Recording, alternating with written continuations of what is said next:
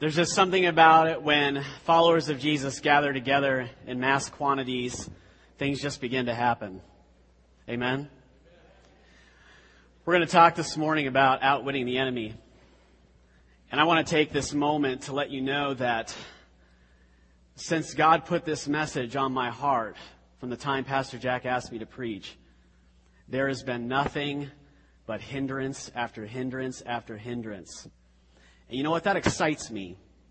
Because it means one of two things. Either God doesn't want me to preach this message, which I highly doubt.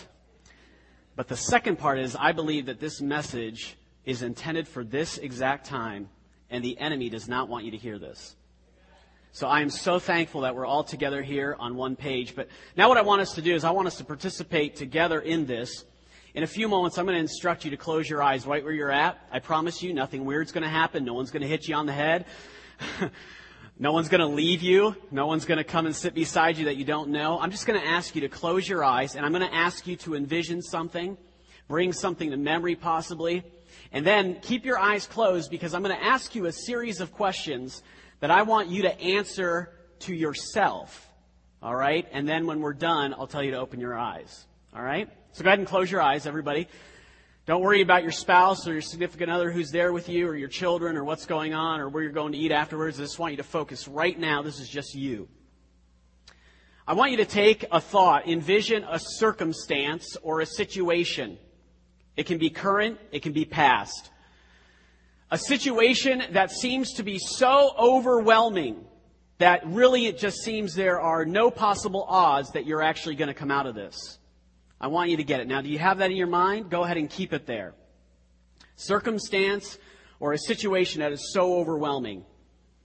Do you remember how you reacted in the midst of that situation or that circumstance? Think it through for a moment. Get it in your mind. What was your response in the midst of it when it began or maybe even when it ended? How did you feel? Maybe you felt overwhelmed, beaten, outfoxed possibly. How did you handle it? Was anger your answer? Was frustration the driving force? Was blame your best friend at the time? Or maybe you just laughed your way through the circumstance. Go ahead and open your eyes. You know, there are always situations and circumstances that surround us all the time. Things that we can't physically stop with our own hands. Situations that arise within our families, maybe in our jobs, sometimes even in the midst of our travels, that we have no way. We can't contact somebody and ask them to stop it. It's situations that are they're not like a light switch that we can just turn on and turn off when we just don't feel like dealing with it. I think of issues like the swine flu causes fear and strikes fear in our hearts. The current happenings of what's going in Iran. War all around us, different things. Situations and circumstances that technically we have no control over. Things happening within the midst of our families that cause us to be sad and disheartened. Things that we wish we could just put in a box and shove under the bed, and maybe in a few years when we're up to it, we can pull it out and revisit it again. But what do we do? What do we do with the constant nagging of the enemy? When it just seems in that situation, we get up every morning, we go through the same routine, and it's that constant thing where the enemy is constantly in front of us, and he's just looking at us, and he's pestering us, and he's badgering us, and he's whispering those little lies in our ears. What do we do with that? How do we handle that? Is there a solution? Or do we just kind of push our way through and grunt and hope for the best that someday this will end? We have an enemy. His name is Satan. The thing about Satan is, is we can't see him, but we know he's there. We realize this is that Satan is real, but he's a lot more real than what we think. Now understand this. We know that Satan is real and we realize that he is capable of doing things, but he knows that we know we don't know the fullness of what he does. But we try to pretend that we know that we know, but really he knows that he knows, so he, you know, you follow me? But here's the greater part. There is this one called the Messiah, the anointed one.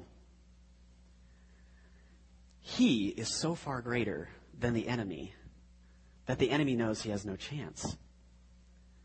You see, thousands and thousands of years ago, because there's a heaven and there's a hell, there is a God and there is a devil.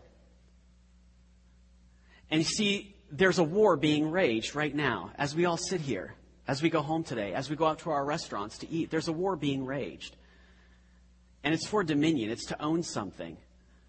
But this man, Christ, Jesus, sent by his Father, the Lord, comes down with a twofold purpose and it was done on the cross for all of mankind. And when I say all of mankind, that means everybody, past, present, and those who are born and to come. Jesus Christ did two things. First of all, He provided a way of eternal life. So that when we die, when this body, when this flesh dies and we go six feet under the ground, our spirit has a place to dwell for eternity with Jesus Christ. And see, the reason is, is because somebody had to pay for our debt because none of us are able to do it. This thing, sin, is actually translated as miss the mark. It says we've all sinned. We've all missed the mark because we're not perfect. And if we were perfect, we wouldn't need Jesus. We wouldn't need a Savior. We wouldn't need anybody to pay our debt. So Jesus comes and he hangs on the cross and he's crucified and his, his actions say that I've paid debt in full, so now I can give eternal life. I can extend grace to everybody that I've come for. That includes all of us in this room. Even if you don't know Jesus right now, he did it for you. But then here's the second purpose of that twofold reason Christ came to earth. I tell you, the enemy thought he had his day when Christ hung on the cross. The enemy was just down there loving that. Yeah, I got Jesus right where I want him. Mm, you just wait. Mm, when he's done and he dies, mm, I'm going to wreak havoc. Oh, I'm taking over the earth, everything. Oh, I, I've got this one. And something happened. When Christ died on that cross, he outwitted the enemy. And instead of the enemy outwitting Christ, Christ outwitted him and took the keys to death and Hades, it says. Gave us power, dominion over the earth to do the same thing to the enemy. And so today I want to talk to you about that because Christ hanging on the cross was a brilliant picture painted for us that states it's not about how strong we are, but about how powerful God is in our lives. That's what that paints for us. Now, the world, society tells us the opposite. They say that if you have your right giftings, you got your right passions, you got your right skills, if you're in the job that fits your niche, you can defeat anything that comes your way. Defeat any type of opposition. Now understand, passions are good. Giftings are great. Knowing your skills are fantastic. Those are all important things, but that's not what Christ originally designed as his plan to overcome the enemy. Instead, Christ says, I have something greater for you. I have a greater possible plan ahead of you. You see, there was this thing about Jesus that I loved. Everywhere he went, he had this amazing presence about him that brought peace and rest wherever he would go. I think about Matthew chapter 28, Matthew chapter 8, verse 23. Jesus and his disciples just get finished with a long day of connecting with individuals, the poor, the lost, the disenfranchised. And Jesus tells the disciples, let's get in the boat and we're going to go across to another place. So all of the disciples and Jesus get into this boat. And as they're going in this boat, they encounter a storm. But here's Here's the good part Jesus is asleep in the stern, it says. Now you have to understand, you take a look at one of these boats that these disciples probably would have been in. This wasn't, you know, one of those big yachts, you know. They, they didn't have like a lower cabin. So Jesus was actually, probably would have been, in essence, sat on the front of the boat or laid down, in the front of the boat. And the sides of the boat were carved out so they were a little lower so fishermen could cast their nets properly. So you can imagine just the influx of water just pouring in at this moment. It comes to this point where there's this climax within this storm that it becomes so much the disciples turn to Jesus and wake him up and say, Jesus, Jesus, Jesus, we are going to die if you don't do something right now. And it says that Jesus gets up and he commands the storm and he says, Peace, be still. And immediately the wind, the waves, the storm stops. And the disciples say, Even the winds and the waves obey him. So, what is it that Jesus has? What is this presence that he carries about him that enables him to outwit the enemy? If we were to ask Christ today, he would tell us that rest is a weapon. Rest is a weapon. See, Jesus understands that intense human and spiritual weariness is actually a primary enemy of the human body as well as our mind and soul. A lot of times when we think about rest, we think about our La-Z-Boy recliners. Just having that opportunity to come home and just chill out in the midst of all the chaos. Gather our right minds. Let the kids quiet down for a few moments. We get that opportunity just to let the boss at work, the constant nagging in the mind, just drift away. And how we long for that rest. Just the ability to kick back and, ah. But you see, here's the thing about Jesus. What we're talking about today, this type of rest that we're going to talk about that is a weapon, is not that La-Z-Boy type of rest. This is a rest that is a weapon intended for each and every single one of us, and it's called trust. I leaned over to Pastor Dan during the worship as Pastor Don gave that word. And I laughed and I said, Well, we can go home today. He says, What? I said, He's just basically telling my sermon. But see, that's a confirmation as to what God wants to do today. So we're going to camp out in Matthew chapter 11 this morning. So I'd encourage you to open up your Bibles. Feel free to mark in your margins there some notes. Also, if you don't have a Bible with you, feel free to look on your outline or you can look on the screen behind me as that's pulled up. But we're going to camp out today in Matthew chapter 11 verse 28. Matthew chapter 11 verse 28. This is Jesus and he comes across with this profound statement and he says, Come to me. I'm using the Amplified, by the way, just a different version of the Bible, because I love how this expresses these words. He says, Come to me, all you who labor and are heavy laden and overburdened, and I will cause you to rest. I will ease and relieve and refresh your souls. Now, how many of you could say, My soul is really in need of refreshing today? Okay, one or two of you. Fantastic. I'm glad that you're all great. Wonderful. All right, now we'll just move past this awkward moment. No, here in Matthew chapter 11, starting in verse 28, Jesus invites the weary and the burned out. I want you to imagine with me for a moment, you don't have to close your eyes.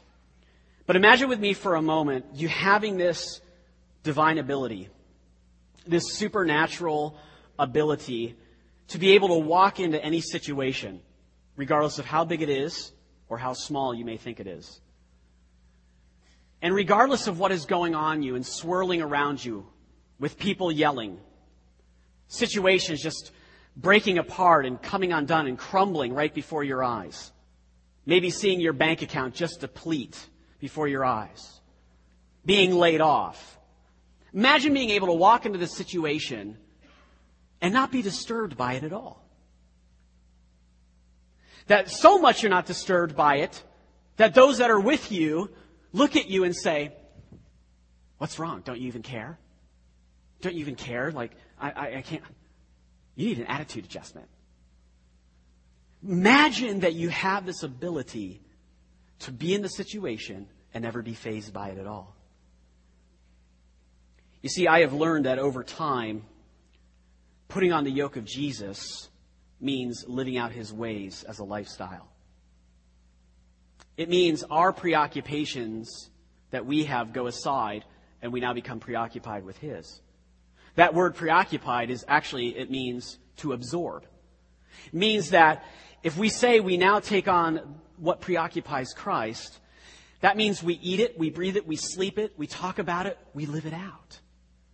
You see, our yoking with Jesus, because in Matthew 11 here, Jesus is talking about yoking with him. It means taking on his teachings and his understandings. Our yoking with Jesus is so vital if we are going to outwit the enemy. I love what our Creator tells us in Psalm 91. Psalm 91 is a fascinating verse. The Creator tells us that there is a place that is set aside for us in the Spirit where the enemy cannot touch us. Let me show you. Psalm chapter 91, verse 1 says this He who dwells in the secret place of the Most High shall remain stable and fixed under the shadow. Underline that word shadow. Of the Almighty, whose power no foe can withstand. Now, there's a lot in this verse, but I want to highlight two areas. That word shadow in Psalm 91 is a very important word to us because it's translated as shade, but get this, a place of defense. Think about that. He who dwells in the secret place of the Most High shall remain stable and fixed under the place of defense. You should be smiling right now. Yeah. It'll get to you in a minute. God has provided this place for us in the Spirit that is a place of defense, which tells us this our rest in Jesus barricades the enemy. If I can have my two guys come up here a minute. I want to illustrate this for you so you get more of a pictorial understanding of what Psalm 91 looks like in the physical. If you guys want to go ahead and just open that up. Thank you. And for my next trick. God is designed for us yeah, we want to turn it up so it's lengthwise. There, yep, there you go. God has designed for us that we have this supernatural ability, this place in the Spirit, that when all things are crowding around us, we have a place to go to. Phil, if you want to come up here a minute. Phil is representing all of us today. Come on up here, Phil. I want you to stand right here. And I'm going to represent the enemy. See, Christ creates this barricade for us in the spirit where the enemy cannot get beyond. So when Phil or all of us are in this constant chaos and things keep to be coming around us and pushing us and prodding us and hitting us all over the place and we just can't deal with it, God provides us with a place to go. Don't worry, he'll be there when it, when it comes down. See, Psalm 91 says that there's this place, there's this barricade in the spirit. So when the enemy comes after us, we know where you're, he knows where you're at, but all of a sudden, he's taken off guard. He's outwitted. Now where did he go? Where did she go? What's going on here? And so as the enemy prowls around looking for you, trying to find you, you cannot be found because you're in that place of rest. You're in that barricade, the presence of God that He has designed for you, where the enemy cannot get to you. So, come on out. When you come out of that place, you're in a place of refreshing and you're armed because this place is a weapon that God has designed for us. Thank you, gentlemen. You can just go ahead and lay it down. Thank you. You see, the longer we stay in that place of rest, the longer we learn, the more that we learn to make it a lifestyle and not just a moment. Our confidence begins to build up in Christ. Our confidence begins to build up in God in such a way that when we are in that place of rest and we're living it out, we become so confident in God that nothing touches us. Why? Because we begin to see who He is and we begin to understand what He's capable of. You see, a lot of times, and I'm totally guilty of this, we're like, yeah, yeah, Jesus. Oh, yep, I, I have faith. Jesus is going to do it. I know, I know. Cattle on a thousand hills. Jehovah Jireh. Mm-hmm, yeah. My rock, my fortress. Mm, God who I trust. Everything is great. And then when everything explodes around us, we're like, Jesus! Oh Lord, help me! You know, and, and we don't know what to do and we panic. But see, with this lifestyle of rest that God calls us to, this place that He's barricaded for us in the Spirit is set aside for us. And the longer we stay there and the more we live that lifestyle, we begin to really, really know and understand in our hearts what He is capable of doing. So that when we really do say He owns a cattle on a thousand hills, and your bank account depletes, and you check it the next day and it's filled miraculously, it's understanding. Or when you're laid off suddenly from that job and you have absolutely no clue what you are going to do, how you're going to provide for your family, and you know it in here, God miraculously moves in your life. It's great because God puts our whole being to rest. So if we're going to outwit the enemy, we must see that Jesus is never on edge. Jesus is never on edge. Jesus' rest in the Father enabled him to live an undisturbed life. Imagine that. How many of you would love today to walk out of here and live an undisturbed life until you die? Yeah, we all would, right? Absolutely. How many of you are the type of individual that has to have a set schedule every day? And if you don't, you're totally off kilter. None of you. Okay. That's good. This is a time to participate. Let me ask this again, okay? How many of you have a set schedule in your life that you just have to have? Okay. There's a few more people being honest now. Great. Hopefully when the Spirit begins to move, we'll all be honest. How many of you just could care less? Like, you could fly by the seat of your pants and it wouldn't matter. You could have interruption after interruption and it just goes. Okay. I'm the exact opposite of you. I have to have a set schedule. You ask my wife the night before I go to bed, I have to know what I'm wearing. I have to know what I'm going to do. Like when I wake up, I got to know what I'm going to eat for breakfast. yeah, I know, it's a little extreme. So, like, when there's something that is totally against my intended schedule, you can imagine how I react. I, I just get totally off kilter. I mean, it's like my moment is destroyed. I have to totally regain and qu- think quick on my feet just to feel that I'm okay and that I'm stable at that time. But Jesus never did that.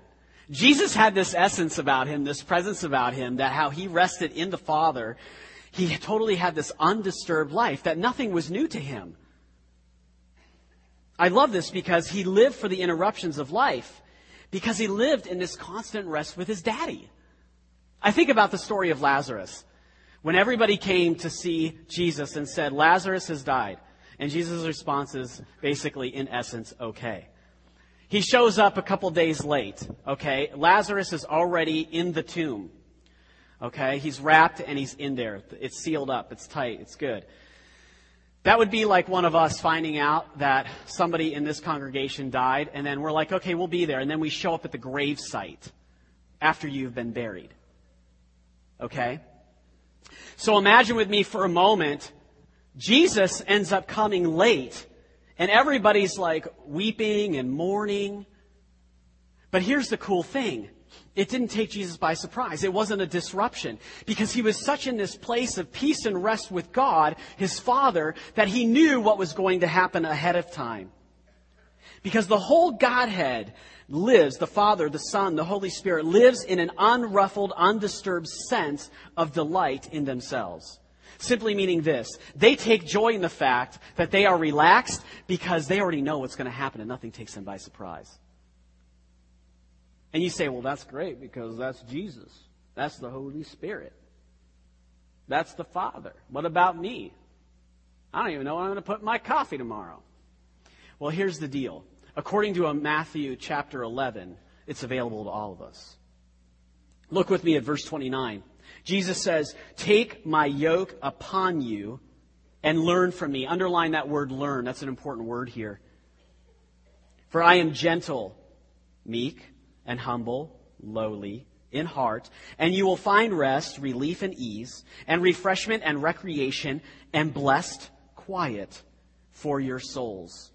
That word learn there actually means to increase one's knowledge. Jesus was telling us and saying, listen, here's the deal. I want you to increase your knowledge in this area. I want you to get this down and I want you to begin to walk this out in order for you to properly outwit the enemy as he encounters you. See, Jesus invites us to experience this same rest.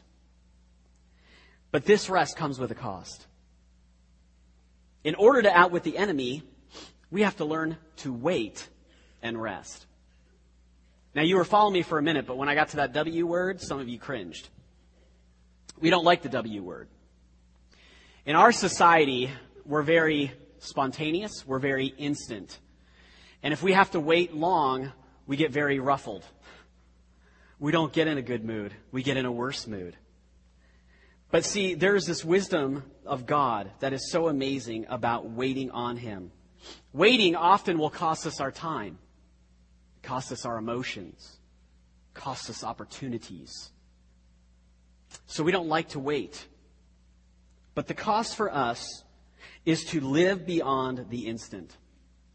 The cost for us is to live beyond the instant. We live in an instant society. If you want macaroni and cheese, you can microwave it. Instant mac and cheese. If you want a hamburger, why bother to go to the grocery store make your own hamburger and do it at home when you can go down Peach Street and have an instant hamburger in five minutes. Oh, wait, you want to get married? Why bother to plan a wedding? You can go to Las Vegas and go through the drive through and be instantly married. We're an instant society. But Jesus says to us, He calls us to live the opposite. And He says, you have to live beyond the instant. I love what the Apostle Paul says in 2 Corinthians 12, 7 and 9. To me, from becoming conceited because of these surpassingly great revelations, there was given to me a thorn in my flesh, a messenger of Satan to torment me. Three times I pleaded with the Lord to take it away from me, but he said to me, My grace is sufficient for you, for my power is made perfect in your weakness. Therefore, I will boast all the more gladly about my weaknesses so that Christ's power may rest on me. Put a circle around that word rest. That word rest here that the Apostle Paul is talking about actually means habitation, tent, but here's the good part the power of Jesus descending on someone. So when the Apostle Paul was saying this, he's saying that Christ's power may descend on me in the midst of this. You see, first, when God calls us to this place of rest, we have to understand that His grace is so much bigger. And what He says when He says, My grace is sufficient for you in the midst of the circumstance, God is telling us that His answer is far greater than the circumstance that we are in. And a lot of times we miss God's answer because we're all ruffled. We're all overtaken in the moment. We're caught up in the instant. And all we see is in front of us and the flurry of activity. And we're all getting worried. And we're like, oh my goodness, what am I going to do? And the world's crashing down around us. And Jesus is sitting right there the whole time just saying, hey, my grace is sufficient for you. My answer is so much greater than this current problem or frustration that you have. And then the better part comes along after that. Not only that, but he's already descended on us with the power that's needed for the current situation. We already got the stuff. Look at somebody and say, You got the stuff.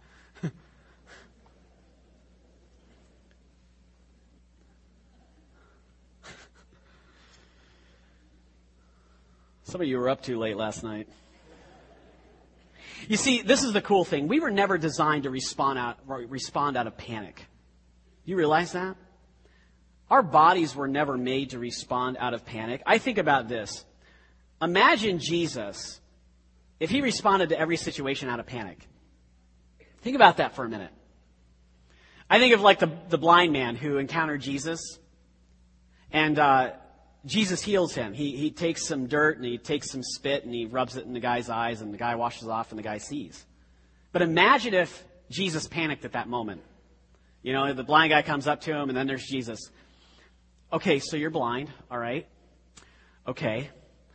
Uh, let's see, you've done the lame thing. Uh, done the deaf thing. You're not mute, are you? Oh yeah, right. You told me you were blind. Right. Yeah. Um, okay. Okay, what do I do? Okay, first I look at my resources. What do I have available? Okay, no water. There's dirt. Okay, how am I going to do this? Okay, just cope with me a minute here, okay? Uh, I'm just working things through. I'm just, you know, listening to the Lord, okay? Just hang on. Okay, uh, okay. I think I got this. Okay, listen, I know that you're blind, so what I'm going to do in a minute, I'm going to take some dirt from the earth and I'm to spit in it with my saliva and I'm to make a mud pact, okay? I'm to rub it on your eyes then, okay? And then hopefully when you go wash, you can see again. All right? Now, just if this doesn't work out, just give me a little grace. Jesus didn't do that. He didn't flow or move out of panic because he was in that place of rest with his Father. So, when you go to work tomorrow and your boss comes in and he goes totally against the grain of what you had planned for the day, instead of getting the sweat under your arms and on your forehead and you know, getting the dry mouth and you're like, what am I going to do? And I had this scheduled today and all that. Remember, my answer is greater than your situation, and I've already given you the power. You have the stuff to handle it.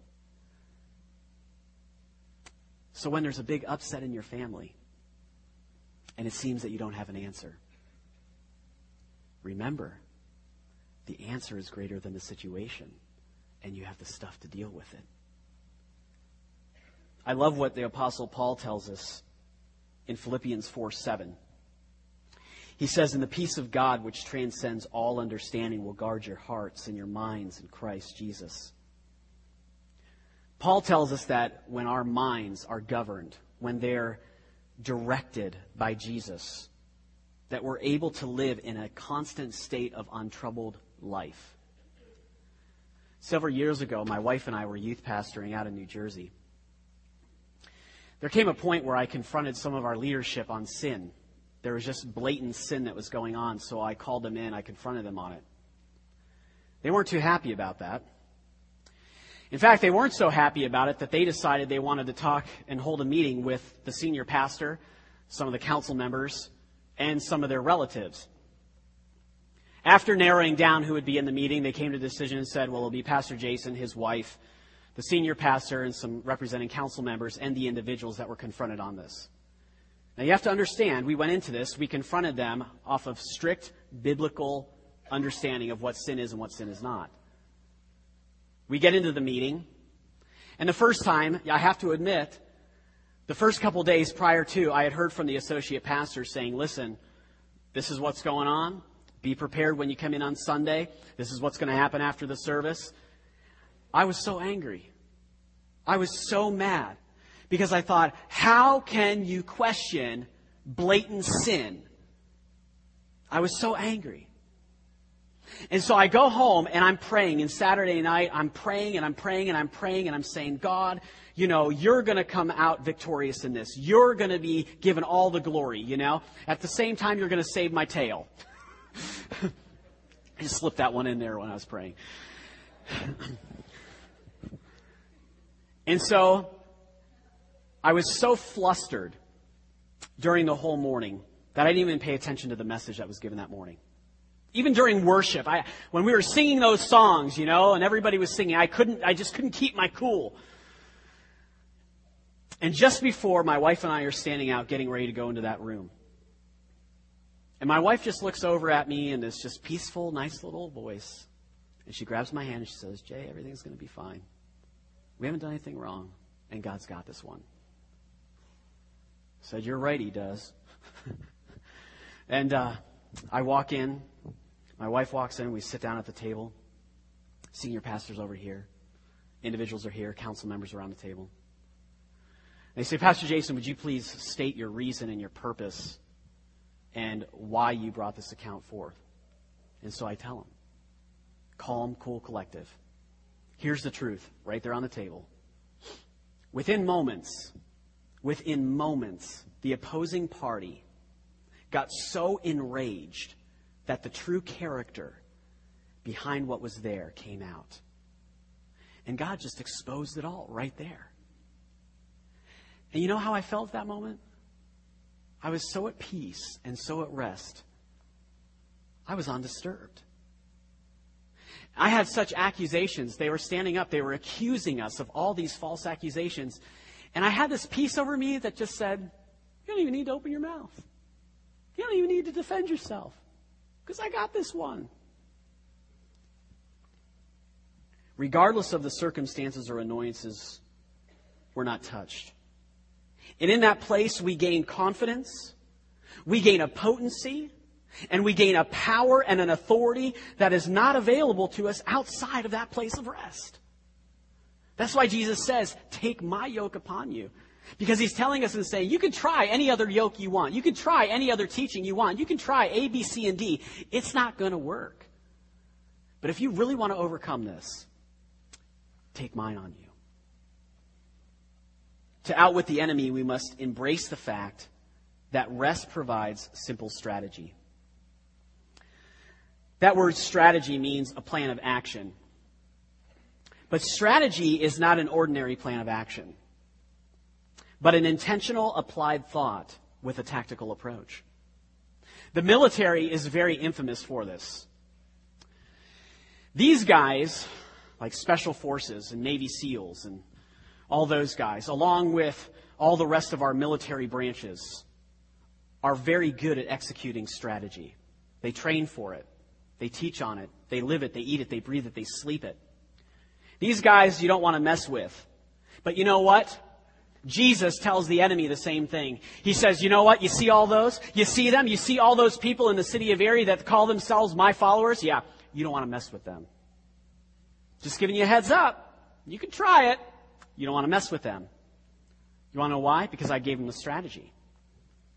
You see, that is an intentional applied thought, meaning those guys in the military who go out, they look at the situation, they see what's going on, then they apply thought to it.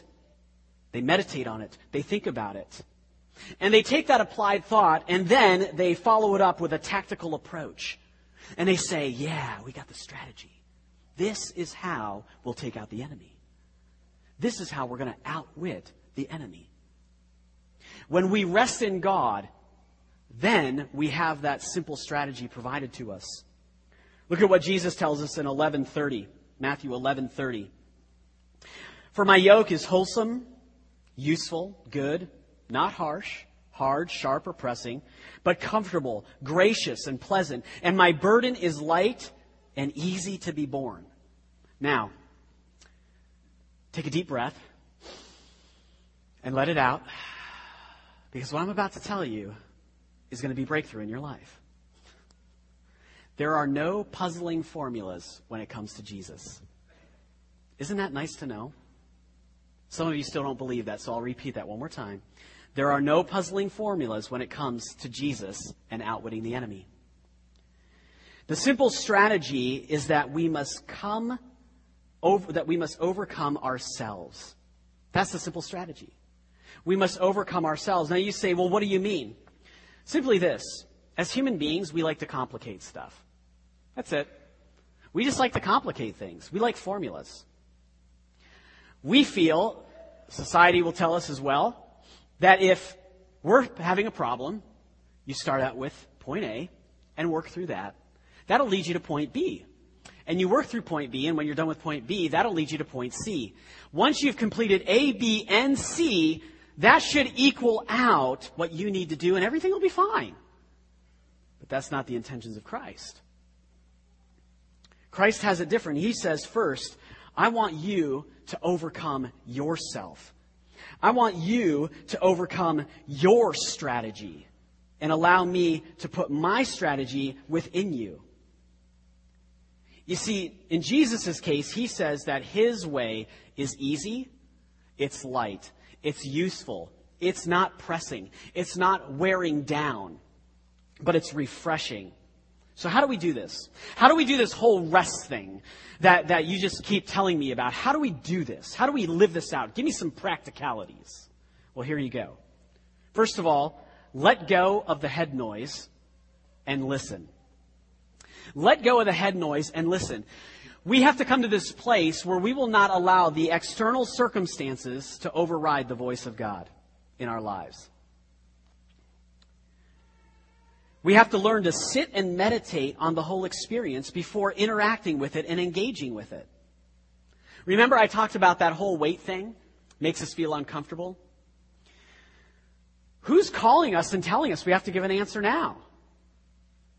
Sometimes our biggest enemy is ourselves. Sometimes. the whole thing is this no one's pressuring you to give the answer.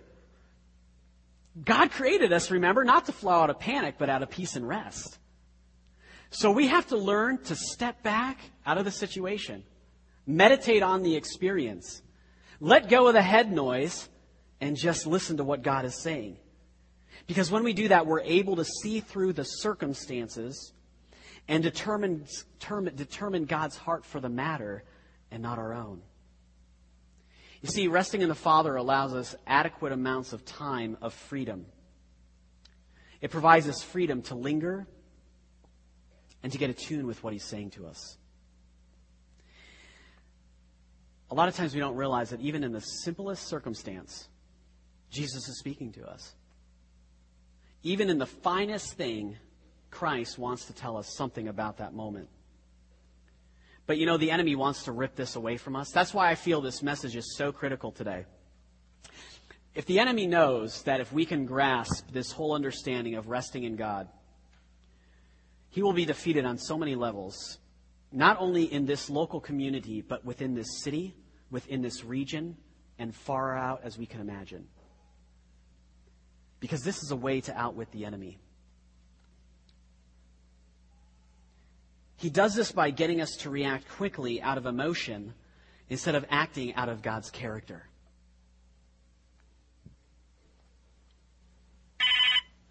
Look, tomorrow it's too soon. Man, I told you, I've got the baby and not started on this. He'll be finished. It won't be right. Okay, no, I too soon. Tell us if you're not started on this. I'm still not. Do what I can, okay? Jesus, Jesus Christ.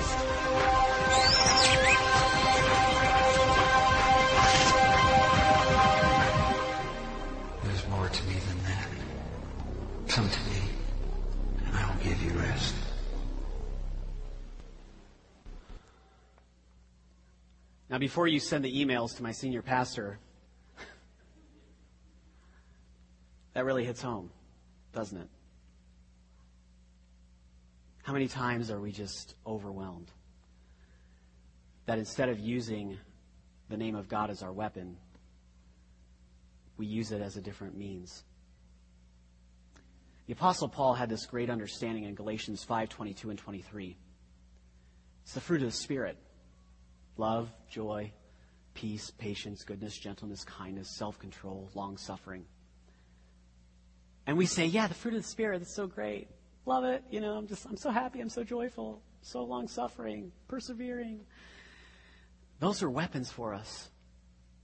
God intended us to outwit the enemy with those. So that when we're in the heat of the moment, and it just seems that everything is ready to break around us, and our skulls are just being crushed in by the pressure of life and the situation that we have no answer to, Jesus gives us these weapons called the fruit of the Spirit.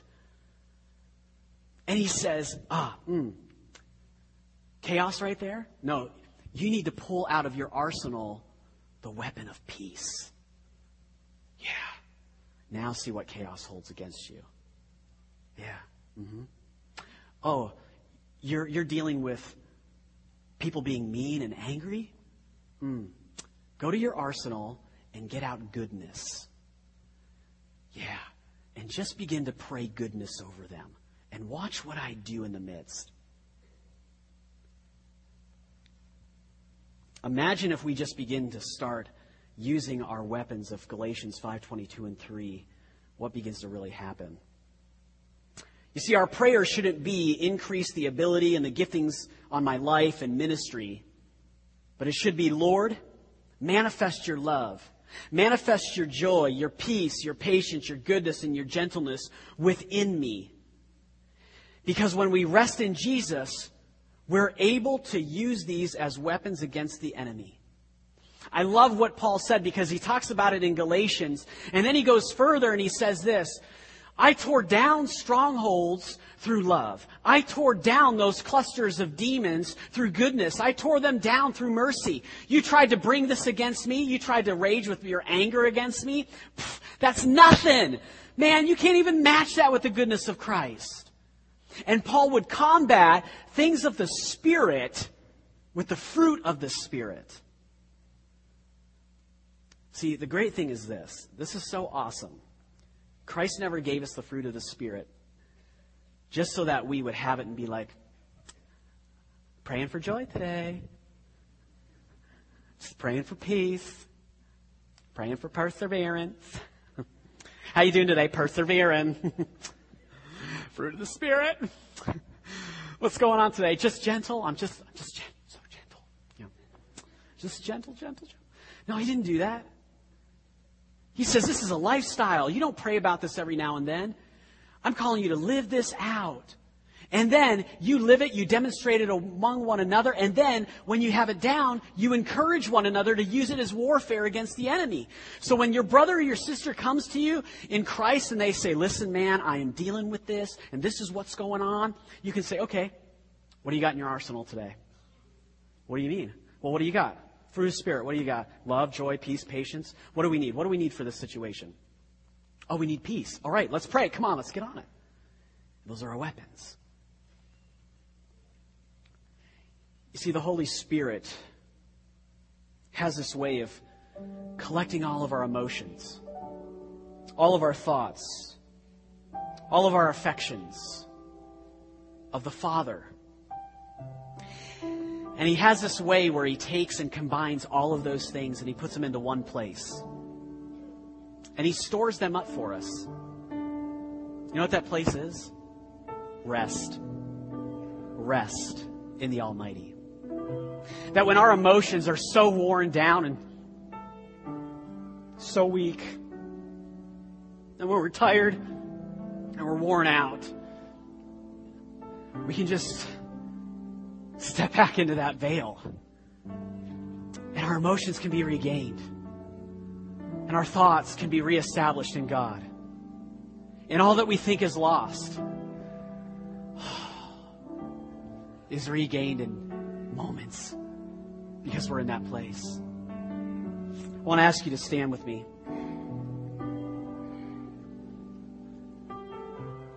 You see, rest occurs when we realize the fullness of the Father's heart towards us. That it's not against us. He's not out to hurt us or harm us, but He's for us.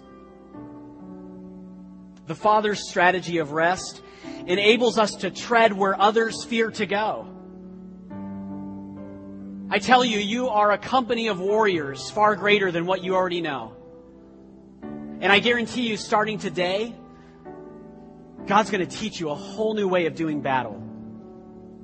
That you're going to be victorious. That you're going to have understanding.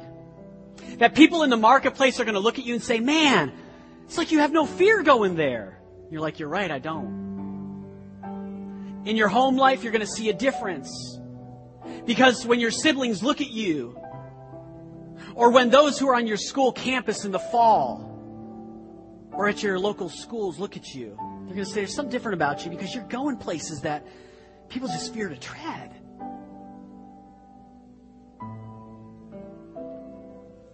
You see, the more we learn to rest in God, the more our confidence grows in deeper levels in Him.